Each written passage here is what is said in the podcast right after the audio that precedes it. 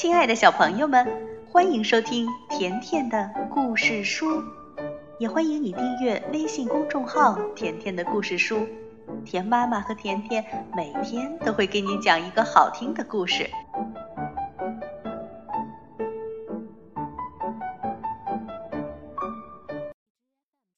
写给儿童的成语故事，今天呀，我们来说“一鸣惊人”。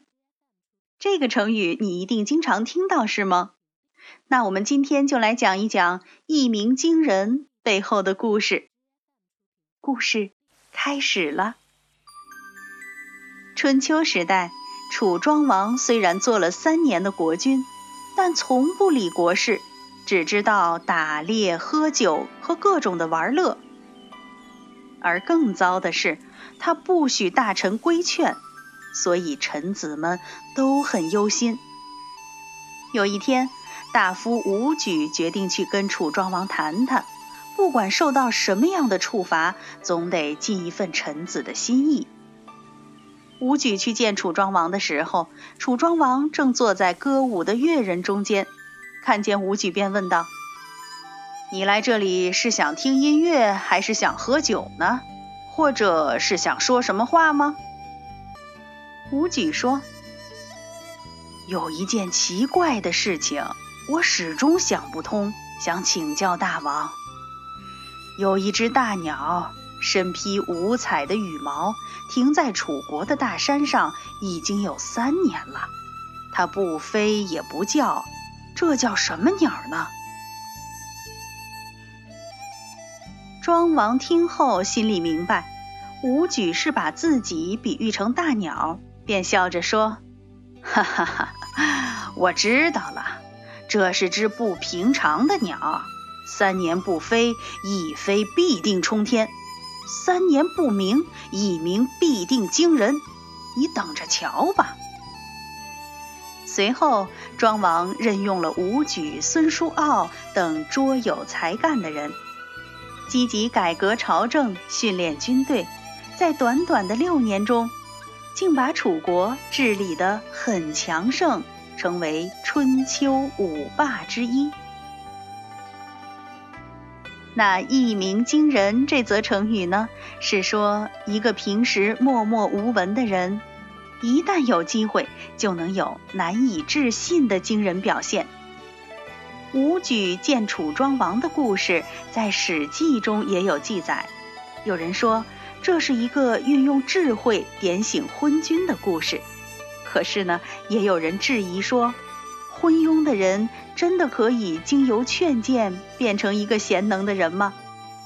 另一些人说，楚庄王三年时间都沉迷于声色犬马是一种蛰伏，那时朝政受到权臣的控制，他必须韬光养晦，等待时机。这么一说。楚庄王一鸣惊人的背后，其实是必要的等待和默默的准备呀。那小朋友，你觉得上面三种说法，哪种更接近历史的真相呢？你在生活和学习中有没有什么一鸣惊人的小故事呢？你可以通过微信告诉甜妈咪哦。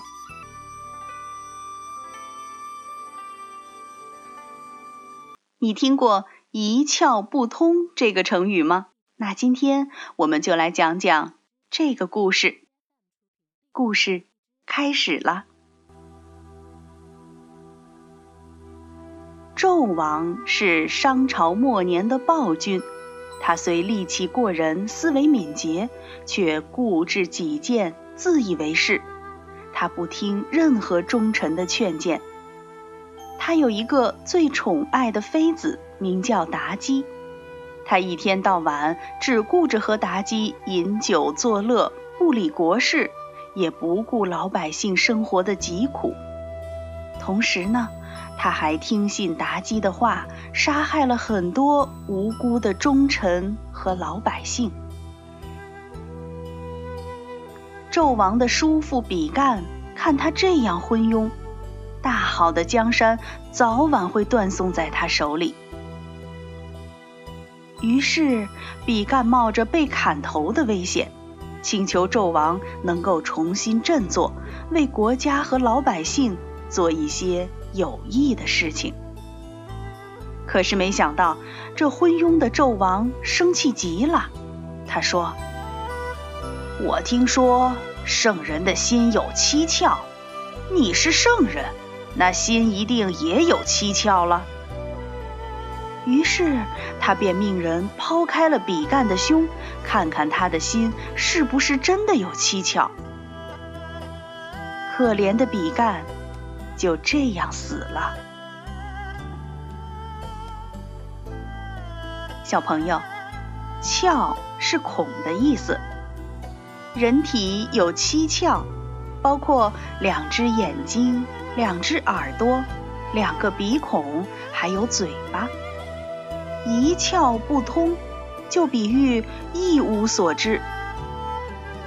后来人们就把一窍不通作为成语，用来形容昏庸愚昧。不通情理，或对某种记忆一无所知。